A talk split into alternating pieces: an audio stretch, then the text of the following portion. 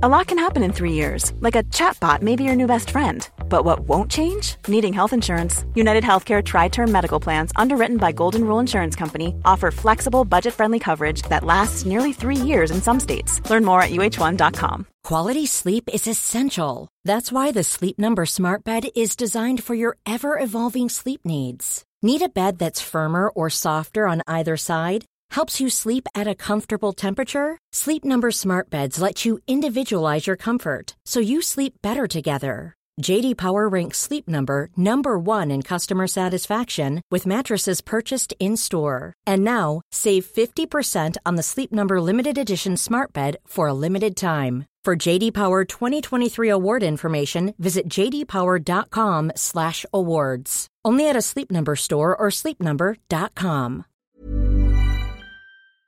Hi, I'm Andy Murray, and you're listening to the Tennis Podcast.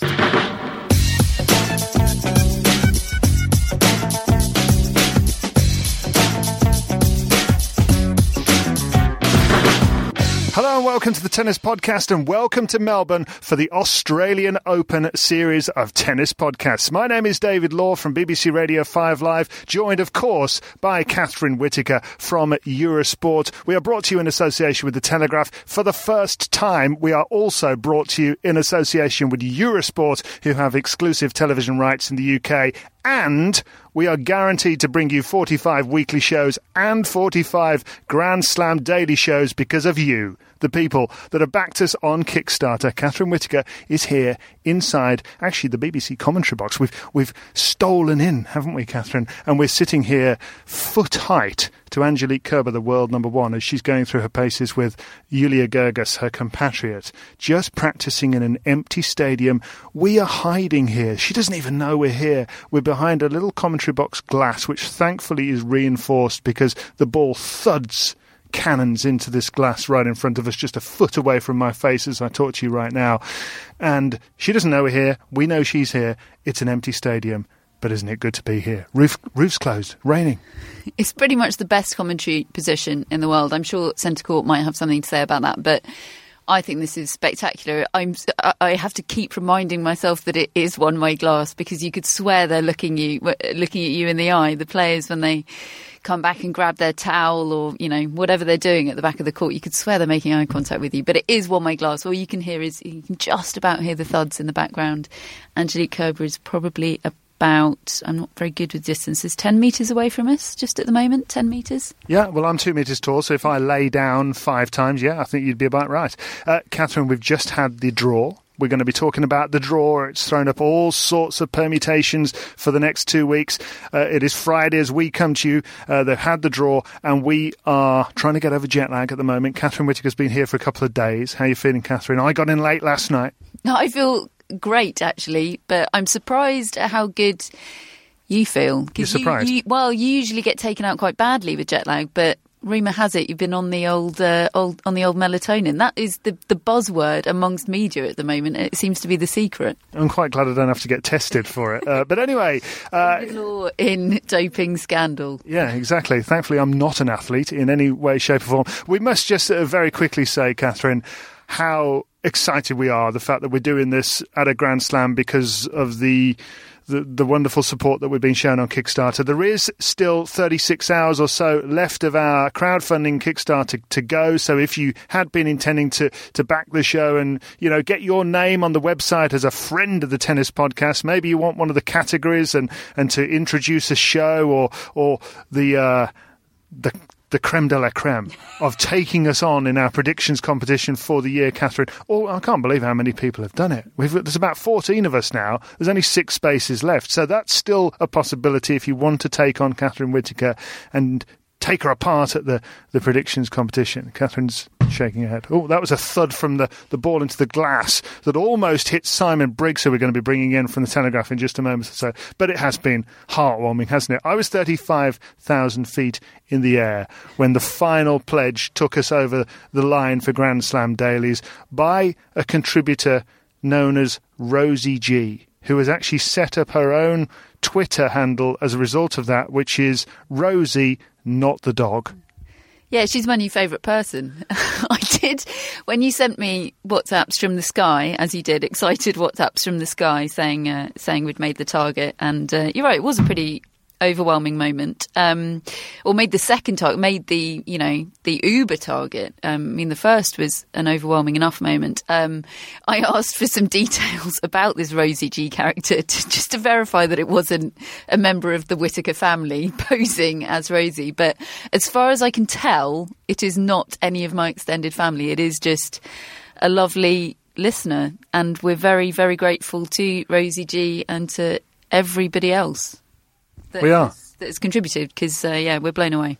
We are indeed. Let's speak to Mr. Simon Briggs from the Telegraph, who's been here a few days. And Simon, you should by now be thoroughly over jet lag. How's it going? Uh, completely the opposite direction to that. And no thanks to the Lawn Tennis Association, who decided in their wisdom last night that they were going to announce the departure of Chief Executive Michael Downey at, I think it was 2 p.m. English time, 1 a.m. for all the uh, tennis reporters in Melbourne. And then followed by a conference call at 1.30, and that was kind of the last straw in a week which has left me extremely tired and emotional. I'm about to take somebody's head off. If you say anything I don't agree with, you're going to get a flamethrower, I can tell you. Great. Uh, Catherine, I'm just going to move over here. Um, and uh, yeah, great to have Simon with us, of course, from the Telegraph. He has been, I've been reading all his stuff all week long, and um, we, he's been writing about, including a story uh, about uh, Andy Murray uh, committing to the Aegon Championships at the Queen's Club for the rest of his career. You can't get away from him now. Not that you'd want to. BBC will be covering that until 2024. But, Catherine, this draw has been done today, and I think above all else, we'll, we'll go through various parts of it. The the bit that I enjoyed the most was when Federer and Nadal came out, and they weren't in people's projected final eights because their seedings are not high enough. But I just love the way they are chucked in to other top seeded players' sections of the draw, and it's like, right there you go, Tomas Berdych, deal with it. Roger Federer, round three. Well, they're in my projected top eight. Well, certainly Roger Federer is. So I don't know who these people are that are writing off Federer and Nadal, but they're wrong. I think actually one of them might be in our in our midst, but we'll get onto that in a minute. But uh, yeah, well, I think actually the the biggest draw of breath came with Djokovic and Verdasco. I think I wasn't actually physically there when the names were drawn. I was watching it on a little stream uh, on a little screen because it was all live streamed and all the rest of it as they are these days. It was running late, wasn't it, because of the late arrival of Novak Djokovic. Uh, I think if you're defending champion, that's probably allowed. But um, yeah, there was a bit of agitation on Twitter that the whole thing was being delayed, and you knew the whole thing was going to take about four hours anyway. So people like Simon, who were on on a deadline, weren't particularly happy. But I was quite happy because I just decided to publish your blog at that very point and give everybody chance to digest it. It's about Andy Murray, everybody. Uh, the, uh, the the behind the scenes look from Catherine Whitaker about what he's like to deal with uh, off the court. Uh, so do have a go and look at that. Twitter is where you can get the link. Catherine, thanks for plugging my blog. Dave. it's all right. It's the one and only thing. So enjoy it while you can. I did a I did a first blog as well, during which I revealed that my dad has sort of unofficially started the Simon Briggs fan club. So I don't want to make Simon, you know, uncomfortable, but He is it's blushing. now. It's in print. So how do you feel about that, Simon? You're you're popular in the Whitaker household, but Oh, yeah. not that popular with her. I need encouragement. I, I I am struggling a bit. I, I should actually add that as well as being potentially angry during this podcast, I, I also described. Well, I spoke to my news editor in London on the way into this t- this um, draw this morning. I can't even talk straight, can I? and uh, by accident, I called him darling. Um, which wasn't actually my intention at all. It was like that moment at school when you call you call the teacher dad. He's quite a grizzled um, chap from you know north of England, so he either thinks I'm, I'm a lovey or I've got a concealed crush on him now, or both. Excellent.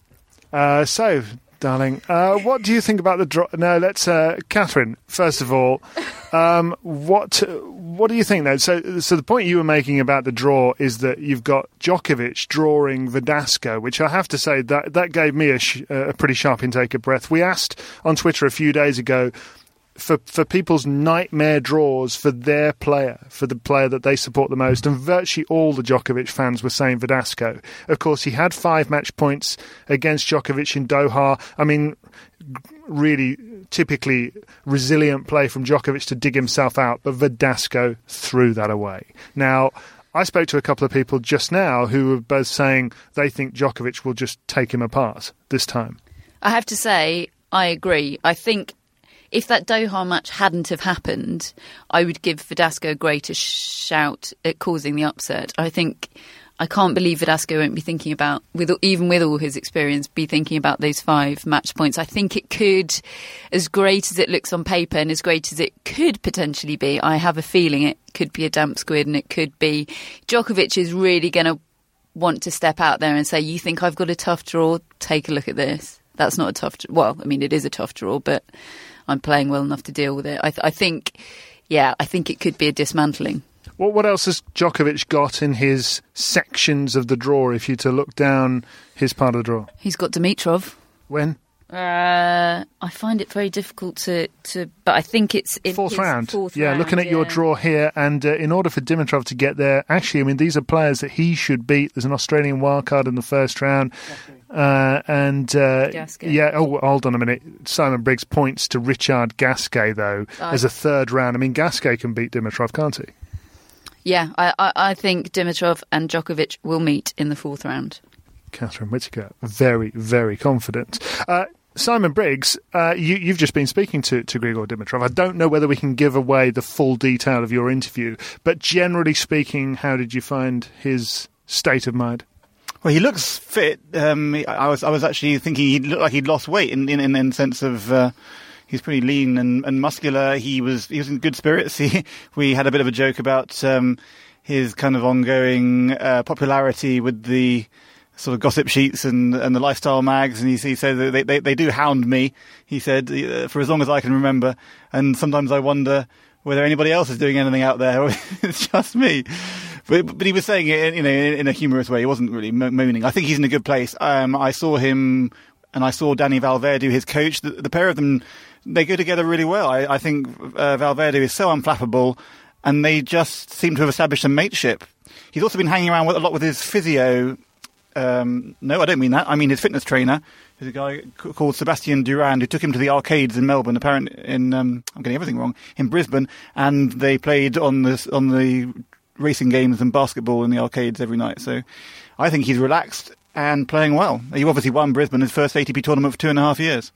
Yeah, uh, that that was a big win for him. He played superbly well in that. We covered that a few days ago. In that section, what do you think though? Do you think Djokovic will end up in the quarters and, and so on? Do you think anybody's going to derail Djokovic early on?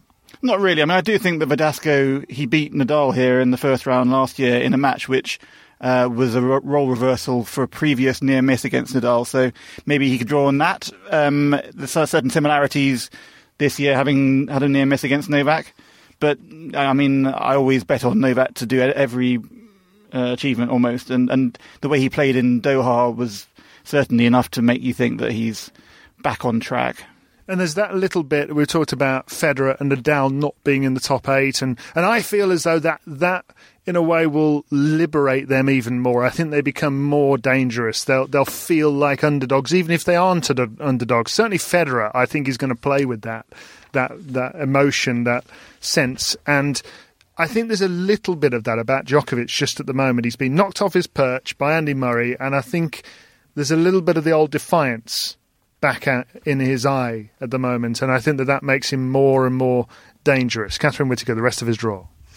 Oh crikey! I'm I'm the, the Djokovic draw correspondent. Well, yeah, G- Grigor Dimitrov fourth round. I've I've said that's happening, and then uh, potential quarterfinalists are Thiem Thiem or Goffin are probably the ones you're looking at in that quarter. Um, Thiem unimpressive yesterday against Dan Evans. It had to be said. If you But that's because Dan Evans was so impressive. yeah, I mean, he was great. He was great. But in a third set, in the second week of the season, you don't want to be being outlasted by Dan Evans, do you? I mean, I mean, you need to be having a word with yourself in the mirror, or at least having a good old chat with Gunter Bresnik, your coach, if that's what's happening. Just, just sort it out, Dominic. Sam Briggs? Well, I think I saw a stat that Thiem is 11 and 11 since uh, the US Open, something like that. And I know Catherine always points out his bonkers scheduling. Um, but yeah, Yeah, I mean he does look he does look exhausted, uh, and we've we've talked about it a lot. He's also added tournaments to his schedule in February. I don't get it, I must say. No, tourna- tournaments in South America in February that don't fit in at all. You, know, you do have this sort of out of the way, sort of almost self enclosed South American swing that happens, which is a, a very valid and interesting part of the calendar. But you tend to get sort of clay court specialist type players going down there and doing the whole swing, but players that wouldn't necessarily get into Indian Wells or Miami or both or do that whole swing. It just doesn't fit in with the with the top ten players' schedule. You don't see Federer going down and playing in Acapulco and in Rio, and there's a reason for that. You know, schedule management is an enormous part of being a top player. I don't know what he's playing at. I'd quite like to play in Acapulco. So it looks really nice there. I mean, I'm not very good at tennis, but Do you, do you think he's a masochist? This is my theory on Thiem that he's a kind of tennis equivalent of that guy in the Da Vinci Code who kind of wraps uh, sort of a sort of studded cloth around his leg and and sort of. And then turn, turns the handle to make himself uh, uh, make himself in pain. He seems to almost want to go through these absurd um, demonstrations of, of his of his fortitude, and it, it's not doing him any favors. Well, look, I, I am going to seek him out in a press conference this week, assuming he wins first round, and I, I'm going to ask him. I'm going to see if, if I can get enough time. I want to find out why. I, th- I think you owe it to the tennis podcast, David. And if it's not me, it's you. Yeah, well, absolutely. You need yeah. to do it. Yeah, I mean, if he gets to that quarter final with Djokovic, which I have to say, I'm not sure I see that happening. I think I'd probably pick Goffin to beat him at the moment. I was impressed with Goffin in Abu Dhabi. Yeah, he did play well, didn't he? You're the roving reporter for Eurosport on site here, Catherine. You can get that story if I can't. So between us, Dominic, we're coming for you. Yeah, I mean, yeah, I feel really fired up to get that. Somebody um, on Twitter uh, posited the opinion that he's just a, a points tart. He just want, you know, he just wants points any way he can. I, I don't think it's that. I really don't. I don't think it's a prize money thing. I don't think it's. I mean, obviously he wants the points. Everyone wants the points, but I don't think it's that. I think. I mean, you suggested it was that thing of he just feels like he he needs to play. I wonder whether Gunter Bresnik was trying to make him so hard that he could just handle anything later in his career as another ball thuds into the glass window from a Julia Görges But serve. it's not making him hard. Did he look hard against Dan Evans in that third Not set? yet, but this is work in progress, isn't it, Catherine? It's he, like he was wilting under the pressure of Dan Evans. Now, I'm not slagging off Dan Evans, but Dan, Dan went. Dan Yes, you are. No, he went to the in, on-court interviewer after the match yesterday, and he said, "I'm really surprised. I thought the whole match would go like the first set went." He, I mean, he was compl- he was he was and Dan. Evans lost that set six He was surprised at how that match played out. He thought maybe he had a chance. He didn't think he'd be winning it six one in the third. He is a refreshing realist, as Dan Evans. He did picture a, a photo of a wooden spoon after the Hopman Cup, in which he won zero matches and Britain finished bottom. So you you got to love that. Uh, Catherine, the rest of the draw, Andy Murray, have a, let us know. He's the top seed, the world number one. We've got Verdasco for Novak Djokovic first round. What's Andy Murray got? Ilya Marchenko of Ukraine. I, I think he'll be fine. I don't know too much about him. Do you know anything about him? I don't. Didn't he get a set off Stan Wawrinka at the US Open in like the third round? Something not the third round because he played Dan Evans. He he isn't he the chap that um, that uh, Kyrgios pulled out of a match against at the US Open. Could be. Anyway, As you can tell, we've researched this thoroughly. I'm pretty confident about that. Uh, I, yeah, but I think Andy Send us your fine. Marchenko facts. Last time we were getting uh, players mixed up with um, uh, prime ministers. Oh, and in fact, Simon Briggs, with uh, just a, a little bit of technological genius, has, has pulled up his bio on the screen here. So, what do we know about Ilya Marchenko, Andy Murray's opponent? He was born in Dniprodzinsk or something uh, very vaguely approximating. Correct. that. He's six feet one inch is tall. He's ranked 93 in the world. Uh, he has been as high as 74 at the end of last year, and uh, yeah, at the Australian Open, he has only been beyond the first round once, and in fact, his best. Is, as Catherine Whitaker rightly said, the US Open last year, fourth round. Catherine Whitaker, take a bow. Yeah, and you got a set off Stan Wawrinka. Thank you. Yeah. official Ilya Marchenko correspondent. He can go in the Victor Skugor category of obscure Franco players. Skugor. Franco. You're still getting the bloke's name wrong. That's how well you know him. I mean, he, he did ring me up and he said, Can you tell your co common co presenter just to, you know, my name's not Victor, all right? Moving on, uh, then it would be uh, either Yen-Hsun Lu the uh, the wily old Yen-Hsun Lu, Who beat Andy Murray at Yeah. the Beijing, was it? No, the Athens Olympics. No, the no, Beijing, Beijing, Olympics. 2000. No, Athens, he, was- Andy Murray was about 11. Sorry. uh, Yen-Hsun Lu or uh, Alex de Minaur, the young Australian. They got a big win in Brisbane, didn't he? He beat somebody in Brisbane as a wild card and then had to, or was it Sydney last week, and then had to withdraw the next round. He did. Uh, he did. You're laughing at me, but that did happen. reading the draw. I'm sorry. Yeah, I don't. Am I? have no idea. Uh, right, so who who else have we got? uh, I am an- misreading the draw. I am misreading Okay, the draw. Okay. So Catherine Whitaker getting the draw wrong there. Uh, you got the Marchenko bit, you didn't get that bit right. So Yeah, we no, got Jens, Marchenko- so it's a qualifier or Yen-Hsun Lu, and then it could be that bloke Demara, who or whatever his name is. who uh, what's his name? People are regretting their Kickstarter pledges as we speak. No, It's not. There's not very good lighting in here. I can barely see this. That is totally what the issue is. No, well, I mean, essentially, the seed in that bit of the draw that Murray would theoretically meet in the third round is Sam Querrey. Oh no, Sam Querrey, he's that bloke who beat Novak Djokovic at Wimbledon, isn't he? Yeah, I think he had a little bit of help, didn't he? I mean, he he played well. He didn't necessarily come in looking like a guy who was going to beat the world number one that day if the world number one played like the world number one. So if Andy plays like the world number one, I'm backing Andy. Yeah, and in fact, Andy Murray, I think, has a very good record against Sam Querrey. He tends to deal with those sort of uh, kind of players with a big serve and a big forehand and not much else very well. Yeah, he'll he'll be, be absolutely fine. I, d- I just don't see a scenario other than sort of injury or illness where Sam Querrey can trouble Andy Murray. Uh, John Isner's then lurking in the next portion. I don't see. Or Lucas Pouille, Well, exactly. Lucas Pouille is the one there that could who I Andy mean, Murray frankly, always trouble beats. anybody. Andy honestly. Murray always Yeah, I beats mean, Lucas Pouille easily. yeah. Because I don't know why. Huh? Because he's French. Andy always beats the French. And the Australians. It's that much of a generalisation. and the Australians, apparently. I mean, essentially, we're looking at, and then let's just cut to the chase, shall we? I mean, Federer, he's in Federer's quarter. Oh, is that going to happen? Yeah, I think it will. Simon doesn't. What do you think, Simon? Are we going to get Federer against Murray in the quarterfinals? And if so, if not, why not? Well, Roger further scrambles my already scrambled brains because all my predictions, which we've seen before, are pretty rubbish, uh, tend to be based on results coming in. And Roger, he doesn't have any results coming in, does he? He hasn't played since Wimbledon, um, apart from the exhibitions at the Hopman Cup. So, you know, when, when, when it was revealed that he was playing a qualifier in round one and w- round two, I was yelling, fix! Because that does look too good to be true from the tournament's perspective. I mean, It's not fixed, don't worry. um, don't sue me. And then in the third round, it seemed to me that Berdych was going to take him out because Berdych has been, you know, fairly busy and uh, Catherine Whitaker's shaking her head. He's not going to take him out. No. Okay, categoric. and then I mean Nishikori actually, well, he's he's not go, not not got the easiest of starts because he's going to play Kuznetsov, the man due to play Dan Evans tonight in Sydney. You Sydney mean Dan Evans' next victim? Quite right, Catherine Whitaker. potentially. So that's not a good start for Nishikori either. So I I don't know. I, I just think Berdych might come through and play Andy in the quarters.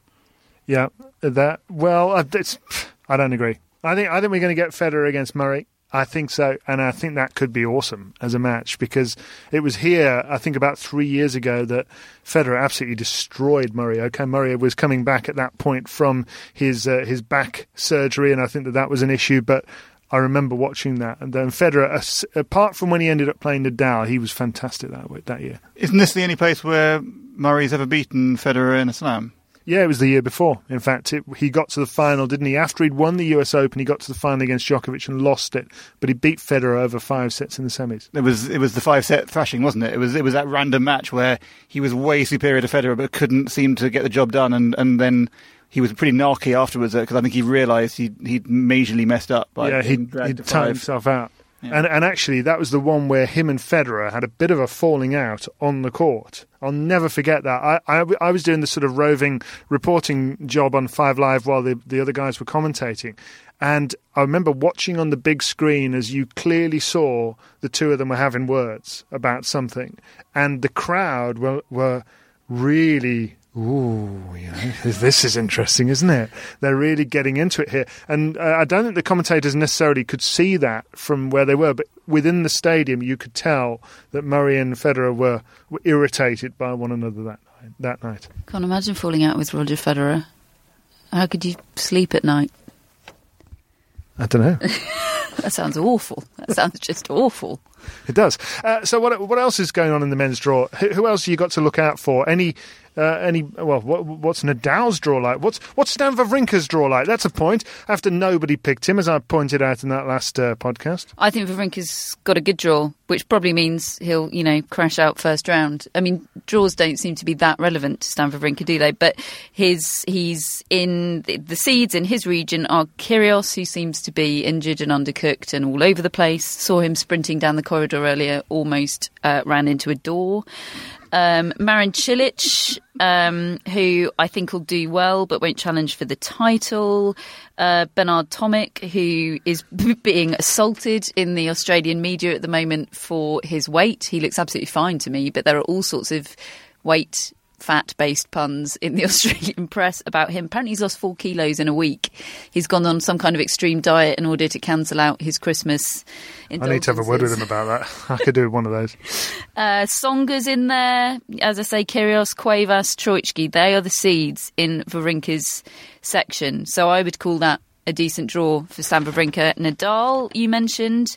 Uh, he is in the third quarter with Raonic, Simon Ferrer, Bautista Agut, and uh, his fourth round opponent would potentially be Monfils. But I have to point out that Zverev is his potential third round opponent. How far is Nadal going to go, Catherine? Is he going to get by Zverev and all of those other ones you mentioned? I think Zverev might beat him in the third round. Catherine Whitaker there. What do you think, Simon? Well, I, actually like Nadal a lot more in terms of I see him as more of a force right now than Roger. So I think he's going to go to the semi. Um, I just I, I like the Moya appointment. I know he's an old mate and they've been working together since Rafa was knee high to a grasshopper, but it just seemed to me to be a, a, a reconfirmation of how much he wants it. So we're going to get Nadal Djokovic in the semis? Yeah, I think so. Awesome. We are. I agree with Simon Briggs here on the Tennis Podcast. Catherine? I mean, I, I agree. I like the appointment. I sat in this exact position that we're in earlier and watched Nadal practice with Cilic, and I thought he looked great. He was being really hard on himself out of interest. He was cursing himself, shaking his head, throwing things. I thought he looked fine. Throwing things, Nadal? I mean, gently. okay, gently. But, uh, yeah, I, am not saying he'll lose to Zverev because I think, oh, he's a spent force and he's playing rubbish. I'm saying that because I think Zverev is a future world number one and he's, you know, not for a couple of years, but he's he's ready to take a scalp in a Grand Slam. Okay, before we move on to the women's draw, Simon, what about the British guys, the other ones apart from Andy Murray? How, how are their draws looking to you? Yeah, they both lost in the first round last year. And Evans and Edmund, we're talking about. Yeah, so. And what about Bedene as well? That's the other one we've got to mention. So uh, go through those two first. Well, yeah, Kyle, I think, I mean, he's, he's on to play Novak in the third round if he gets that far, but I just, I, I think he's done really well in his first two rounds because he's coming up against Santiago Giraldo, and then it's um, Pablo Carreno Busta. Who, I mean, if, you want, if you're going to get a seed, didn't he play him in the French? Not the worst draw, is it? No, it, I'd, I'd say it's a great draw. Really, I, I think. I mean, yeah, okay, Kyle could play Djokovic in round three, but, but we had a mini discussion of this before we uh, started recording, and I mean, that's fine. If you're Kyle Edmund facing a big seed in round three, is that's fine. What you're looking at is getting through to round three at this stage. I mean, hopefully further on in his career, he'll be looking beyond that. But yeah, I'd say it's a good draw. Dan Evans has got a winnable one. Has he? What, who's he got? Sam Briggs? Facundo Bagnis, and he's actually right next to Aljaz Bedene, who's got Victor Estrella Burgos. He's quite, quite a good story, isn't he? He's a Dominican Republic uh, guy who came very late to the top level. Well, not quite the top level, but the Grand Slam. Isn't he about 42? He's he's pretty old. I think he's the like the oldest first time title winner. He won a title last year on the ATP tour, and I think he was the oldest first time title winner. Like he made his breakthrough at about 32. So, and and I remember it was three years ago at the French Open that he first qualified for a Grand Slam, and he was the first ever person from the Dominican Republic to play a a, a main draw Grand Slam. He, he, is a good story. It's a good story. So that's Estrella Burgos. He's up against Aljaz Bedene, the uh, the British player, and uh, well, we, what do we think? I think all three of those British players are going to win. Yeah, I mean, yeah, Dan Evans coming in as Sydney champion, win the, win the whole tournament, couldn't he? Uh, let's have a look at who we might reach in the final of the Australian Open. Uh, which section of the draw is in? I mean, he was sort of technically one point away from winning the US Open, wasn't he? If you look at it in a certain light. Yes, he was, Catherine Whitaker. Uh, he had match point against Stan Wawrinka. Who won it? He's got Cilic second round. That'll that'll put pay to Dan. But I oh, mean, oh, yeah. look, I, I, I, really like what he's doing. I'm very, and we all we all really enjoy his his kind of attitude and his, his difference and his sense of humour. So good on him. Absolutely. Now, the women's draw is obviously headlined by the woman who is just a few feet away from us practicing inside the Rod Laver Arena at the moment, Angelique Kerber, but she has been having, at the start of this year, a pretty torrid time. I saw her matches at the start of the year in both Brisbane and then in Sydney. She lost to Daria Kasatkina in straight sets. Now, Kasatkina, I think, is the Zverev of the women's tour. I think she is going to be a star. Wonderful prospect. But that is a heavy defeat, Catherine. Seven five six two, I think it was. Looking at her on court at the moment, I've seen she's she's got her coach Torben Beltz there. There's there's been a lot of encouragement from him, sort of high fiving. But it feels to me that we're looking at a player searching for form at the moment. It isn't there. Yeah, and I don't think the draw will help with whatever she's got going on mentally. I think early on she could be fine, but she's in Daria Kasatkina's section um, Roberta Vinci in there as well, uh, Suarez Navarro, uh, Zhang Shuai. They're the ones. That, I, I, mean, Kasatkina is is the worry in that section. Genie Bouchard's in there as well, though she uh, had a hard loss to Jo Konta last night in Sydney. Um, I'm worried for Angelique Kerber. Honestly, I feel like I should keep my voice down because she might be able to hear me. It feels rude to talk about her while she's standing right there receiving serve from Julia Görges. Um, I'm a bit worried for her. I spoke to the representatives of German Eurosport earlier, uh, my lovely colleagues, and they're worried for her as, as well. They're they're hopeful. What's the issue? What, why are they worried? Just lack of form. Lack of form. Lots going on off the court, so many more commitments than there were this time last year. I mean, a whole different world, different stratosphere of commitments, as you can imagine. You know, sponsor appearances left, right, and centre. Um, I don't think there's any suggestion that she's out of shape. she's just top edged one into the sky. and uh, I don't speak German, but I know she's swearing right now. She she's just kicked the ground. She's doing an arsey face to rival mine. I mean, she looks fitness wise in great shape. I don't think there's any suggestion that she's not working hard enough. I think the suggestion is perhaps mentally there is so much going on and there's so much pressure on her. I mean, she's defending a Grand Slam title. She's never done that before. I know we always say, David, that there's only so much that can be read into a practice. We always talk about, well, you particularly have a thing about people watching practices and going, oh, they're hitting the ball so well. I mean, yes, of course they are. Uh, but she's being pretty hard on her mistakes, isn't she? She body language wise, we saw a top edge that one a minute ago. She's she's practicing returns against the pretty handy serve of Julia Görges, but still, she doesn't look like a world number one in her pomp just now. No, and Simon, I think the difference with her as opposed to other world number ones and other top seeds generally is I don't feel that this is a player who can who can sail and cruise through a draw finding her form necessarily and just brushing people aside. I don't think she's that good. I think she, when she's at her very best, she's the world number one, unless Serena Williams is playing her best. That that is kind of how I would view it. There's a couple of players at their best. I think Muguruza is in there as well. That are better players than Angelique Kerber if they're all at their best. But she's the one who's had the consistency all of last year. Hence the results she's got. have nothing but the highest respect for her. If she's a bit off, Simon, I think she's more vulnerable than most. Yeah, I think this is maybe not a very unkind thing to say, but she's probably the scruffiest world number one technically I've ever seen. That forehand is is not one you would coach. The serve is pretty crazy too, uh, and all credit to her for what she's done because it's it's mental primarily the way that she showed that she was tougher in the head last season than anybody else in the tour. And I've got to say, I really like her as a person. Was really chuffed for her um, actually enjoy watching her, even though it's a bit of a mess. She plays quite entertaining um, counter punching style. When she's playing a big hitter, it's great to watch. So got a lot of time for her, but at the same time, she's a bit of an anomaly she doesn't really come from any recognisable place. There's nobody you compare to her, to her way of hitting the ball. And, you know, Catherine was pointing out that there's so many people in this draw who could beat her. Actually, if she was in form, it's a fantastic draw, but because she's in such awful form, it looks like a minefield. Now, I would refer you now to the opposite quarter. So that was a top quarter. The bottom quarter, which Johanna Konta has ended up in, that is an absolute nightmare, even if you're playing at your best. I mean, Konta has got a relatively fir- good first round against Flipkens, I'd say. Then she's got Naomi Osaka, who had a brilliant tournament here last year, reaching the third round and qualifying.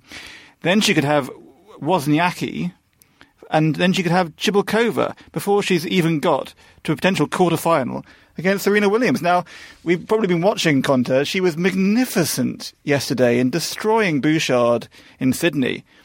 But wow, that's a cumulative workload, isn't it? Unless some of those guys hit early snags, um, you know, draws don't matter sometimes, but draws could matter here. She's had a shocker.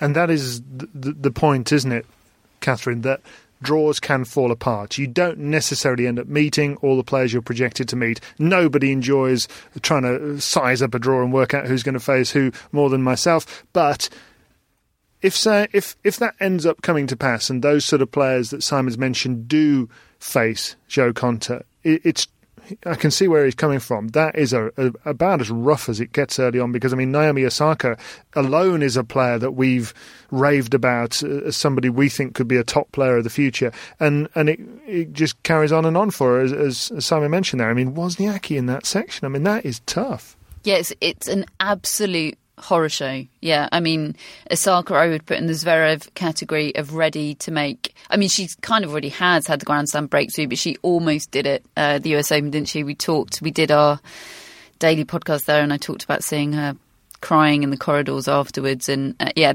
that alone is horrible.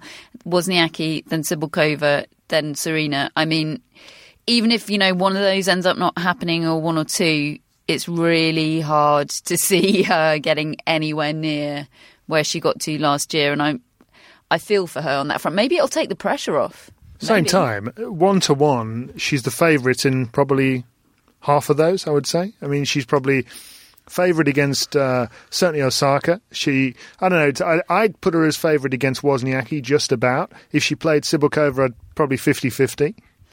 Yeah, I mean, she ought to be favourite against Wozniacki. But I don't know. I don't know whether the bookies would have that one. She's certainly favourite until Wozniacki. But from that, that point on, it's probably 50-50 at, at best. I feel for her. The, the best that can be hoped for is that it completely takes the pressure off and she's able to surprise us all once again. She's done it plenty of times. Quality sleep is essential. That's why the Sleep Number Smart Bed is designed for your ever-evolving sleep needs. Need a bed that's firmer or softer on either side? Helps you sleep at a comfortable temperature? Sleep Number Smart Beds let you individualize your comfort so you sleep better together. JD Power ranks Sleep Number number 1 in customer satisfaction with mattresses purchased in-store. And now, save 50% on the Sleep Number limited edition Smart Bed for a limited time. For JD Power 2023 award information, visit jdpower.com/awards. Only at a Sleep Number store or sleepnumber.com. A lot can happen in 3 years. Like a chatbot may be your new best friend. But what won't change? Needing health insurance. United Healthcare tri-term medical plans underwritten by Golden Rule Insurance Company offer flexible, budget-friendly coverage that lasts nearly 3 years in some states. Learn more at uh1.com.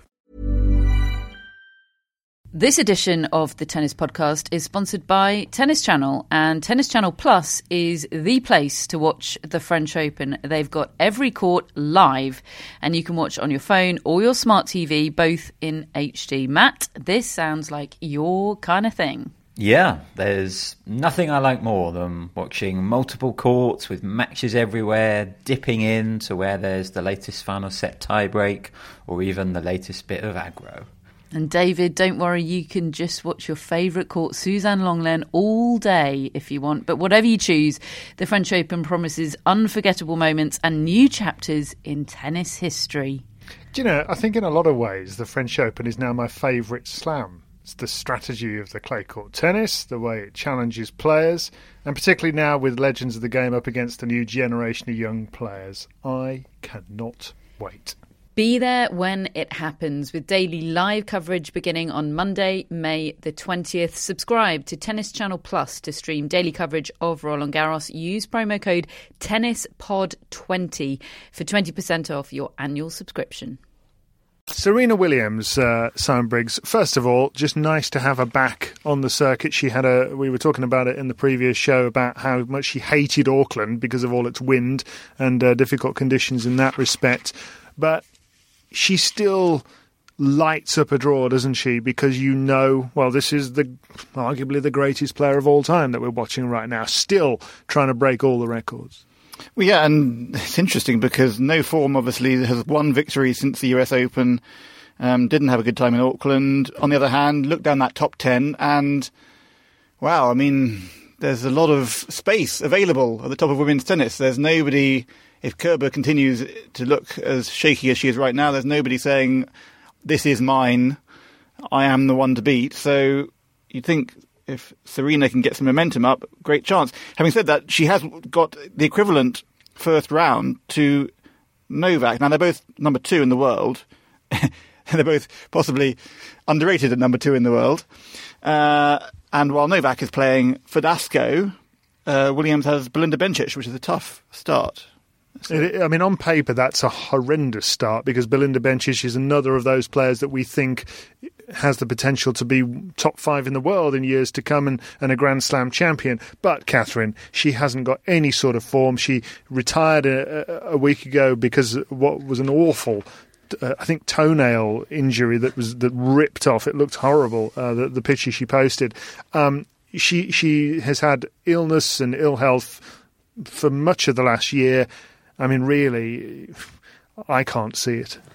Oh, I can't either. And she does. I, she's a great player. I love to watch her, but she doesn't have the weapons to be able to win a match when she is not fully fit or not feeling great. So I, I'm afraid I I fear for her there. As much as on paper that looks like a mouth-watering first-round clash, I think it could be a bit of a a rout, and, and that will be sad to see for Bencic because, uh, yeah, it's been an awful time. Bit like, um, well, not even quite as bad as Thanasi Kokkinakis, who withdrew today. I mean, oh, that's such a shame, isn't it's it? It's just awful. I mean, he's, yeah, barring his attempted return at the Olympics, he's, I mean, these crucial years of his career, and he's just not even able to pick up a racket. It's, yeah, terrible. And he did well to win the Brisbane, I think it was Brisbane doubles, or, was it uh, a couple of weeks ago? And I mean, you know, I thought, here we go, but it's an abdominal injury. It's not a shoulder injury. Hopefully, it's just a sort of the body's not used to this stuff anymore kind of injury, and he can get over it and gradually work his way back. But that's one of the problems, isn't it? Trying to come back at this level and this intensity. It's it's tough. Yeah, I mean, it's not a serious injury. This one, the shoulder has obviously been a shocker, um, but he's got loads and loads of time, hasn't he? Um, he's ahead of poor old Laura, who. Uh, oh yeah, Laura of course. You saw her in um, Laura Robson in qualifying yesterday. Yeah, well, Laura um, just could not hit the ball. It was it was really quite upsetting, and, and she was very upset as well. And she had a mental block. She admitted it. She went out on court immediately before the match. She had this flashback to 2014 Flipkens, her first round when she shouldn't have played. Probably in hindsight, her tendonitis was flaring up. She had the operation three months later. Didn't play for 18 months afterwards. So she talked about going to see a sports psychiatrist, something that she's going to do, um, something that she has been doing since Christmas. Um, she's in that situation a bit like Kokkinakis, where um, a really lengthy layoff has left her in, in a bit of a mess. But uh, he has got more time. Why is she, my question about that? I found her post-match quotes yesterday. Was it yesterday or two days ago? Very, very interesting. Uh, uh, say, revealing that she remembered just as she was about to walk onto the court that the last time she had played here, Melbourne Park, was the last time she had played. It, it, she didn't pay for 18 months afterwards. Why was that the moment when she realised that? Why hadn't she had that conversation with her coach or a sports psychologist or something? Why was that only occurring to her at that minute? Surely that's something you've got to address before then. I mean, I, I found it amazing. I must say, looking at her quotes, uh, Simon, it did seem that she was kind of seeing a sports psychologist under duress, really. She was making herself do it, and frankly, she would rather not be doing all that rubbish. That, that's, how, that's how it read to me. Yeah, it's a slow evolution for her, and she said it's not going to happen overnight. And I think that's a very important thing that she has to digest because what has actually happened with Laura is that she had a little good run in September. She won uh, the Landisville Challenger in Florida. She qualified for the US Open. She got 90 points. That's almost half her total in a, in a matter of weeks. She thought she was there. She thought she was on the escalator. She thought she was going back into the conversation, and suddenly it fell away again. She got ahead of herself um, it, she almost needs to understand that she's got to be very, very patient. But I mean, you feel for her. She was really open about her feelings yesterday. She spoke very honestly and, and you know, felt so much sympathy for her because she's a good person and uh, and, and, has been a, great player and, and is a terrible loss at the moment. Slightly papered over in a very narrow sense of British women's tennis being held up by Johanna Konta, but you know we've lost her uh, in the meantime we've lost a uh, a real talent and, and, and, a player who's a joy to watch. And, th- and, the comparison that I read, I think maybe in your piece, certainly about the the, the sheer contrast between Konta and Robson and the way they've changed places in the, the last three or four years. I mean, let's not forget Robson on this court was beating beating Petra Kvitova four years ago. But the, the, the slams were when she came alive, weren't they? Uh, yeah, it's it's just been a grim tale. Um, I mean, it's also true that Heather Watson's got a lot to prove. I really feel that she has been in a slump ever since that uh, Serena Williams um, highlight on centre court. Uh, did she win Auckland a year ago? Hobart, I think it Sorry, was. Sorry, Hobart, yeah.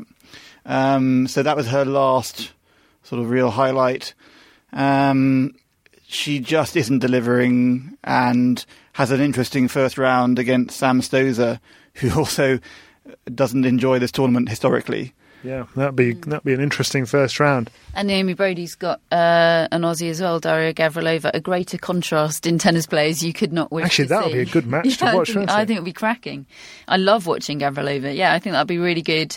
I think, yeah, Watson and Sam Stosur. That's yeah, a, a mental a, a race to the bottom mentally.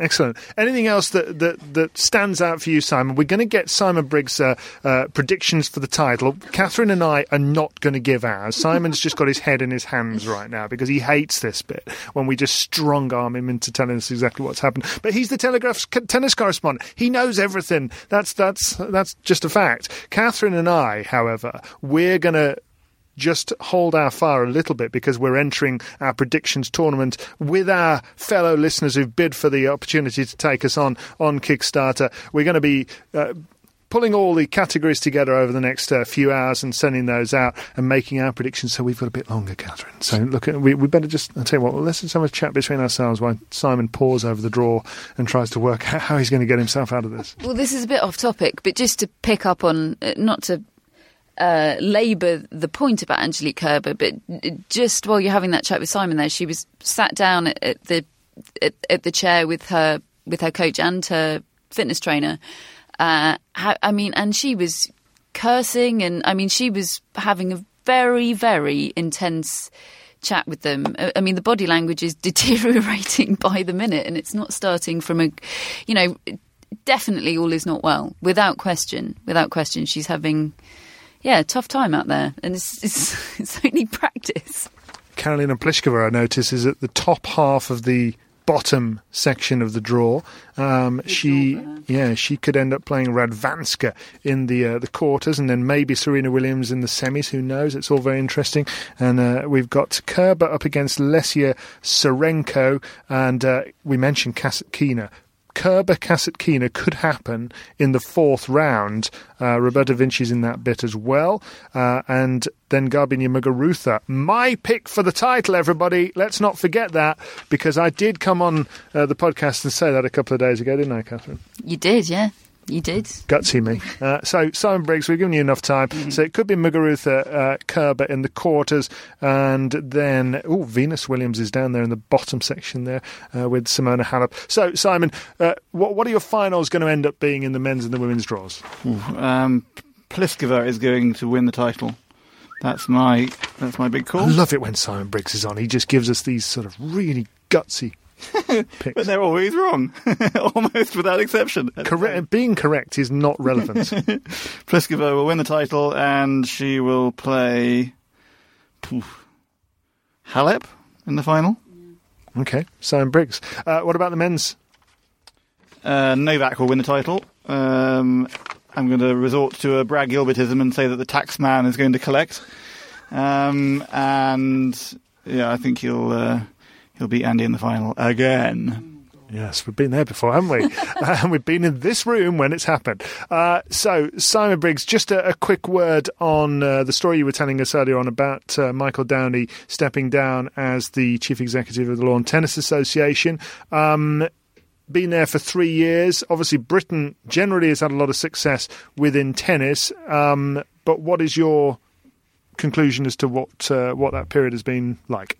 It's been a mixed bag. Um, participation has been the stated priority, and I think he's done a decent job there, um, and has shown some, um, you know, some understanding of marketing, and made some strides with local authorities.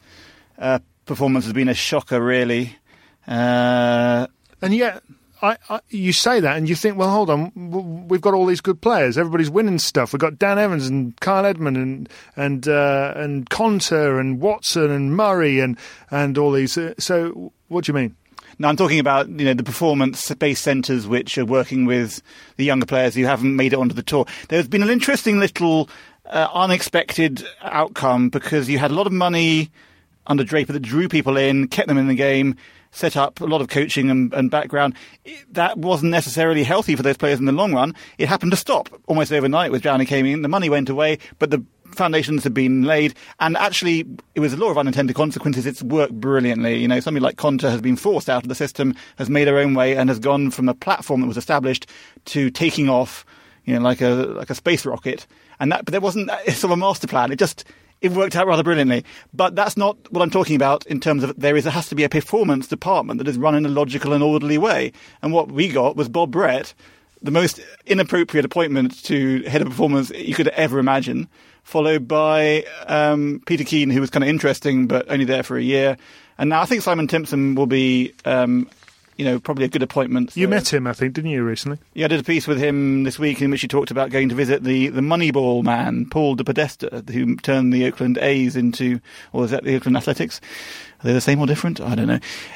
Turned them into a force in baseball and is now working at the Cleveland Browns, and that was that was a good headline for me. I quite enjoyed that interview. And uh, Timson is a, definitely a, a very likable fella and has been uh, extremely uh, popular already in his early days at the LTA. He's, he's, got a lot about him. Yeah, I certainly know Tim Henman speaks well of him.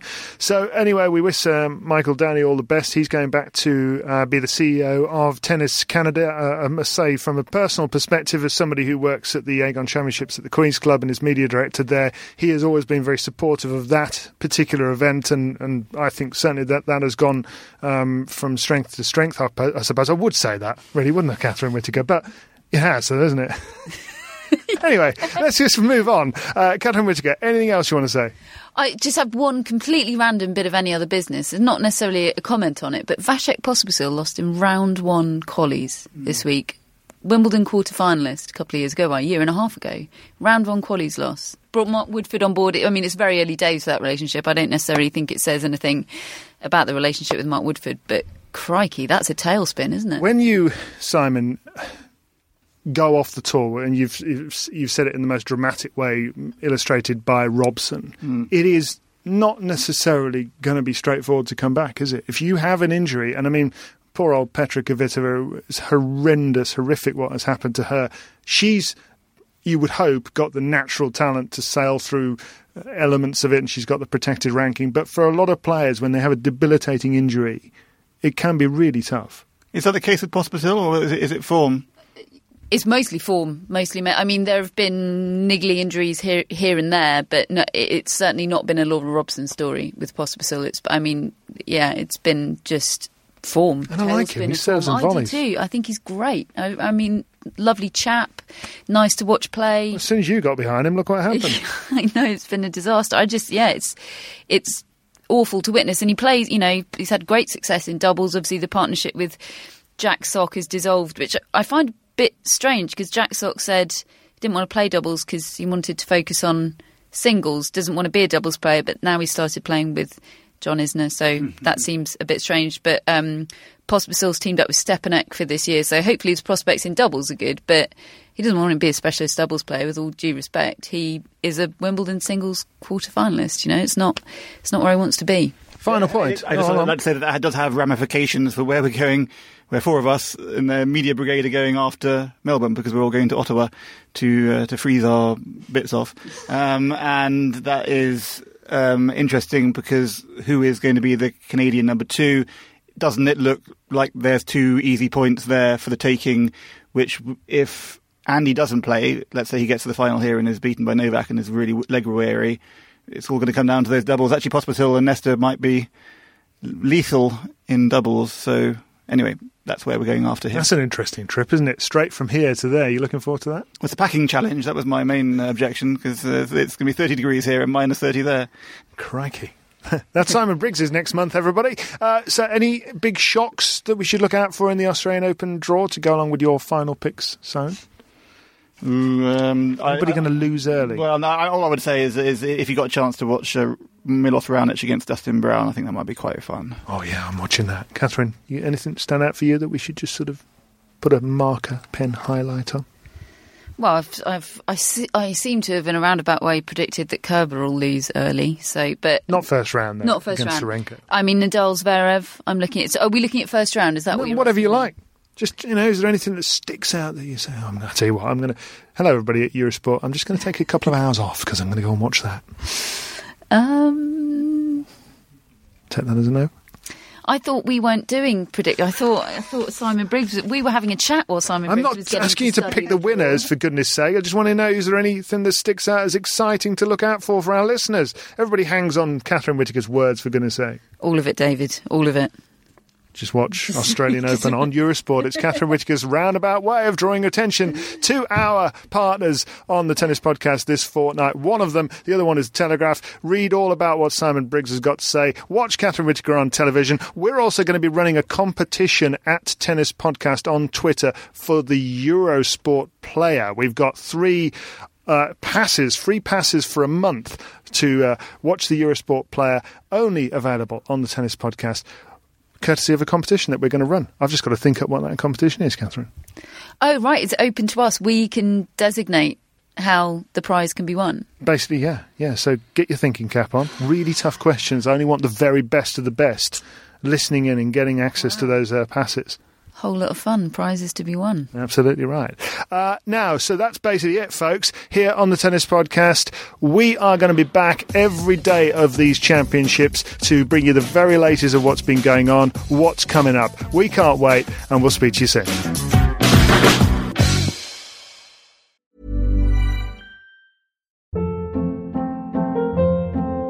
Hold up. What was that? Boring. No flavor. That was as bad as those leftovers you ate all week. Keke Palmer here, and it's time to say hello to something fresh and guilt-free. Hello Fresh. Jazz up dinner with pecan-crusted chicken or garlic butter shrimp scampi. Now that's music to my mouth. Hello Fresh. Let's get this dinner party started. Discover all the delicious possibilities at hellofresh.com. Hey, Drew Scott here, and I'm Jonathan Scott, reminding you that life's better with a home policy from American Family Insurance. They can help you get just the right protection at just the right price and help you save when you bundle home and auto. Kind of like Goldilocks and the Three Bears. It'll be just right for you. We love a custom build. American Family Insurance. Insure carefully, dream fearlessly. Get a quote and find an agent at amfam.com. Products not available in every state. Visit amfam.com to learn how discounts may apply to you. American Family Mutual Insurance Company SI and its operating company 6000 American Parkway, Madison, Wisconsin.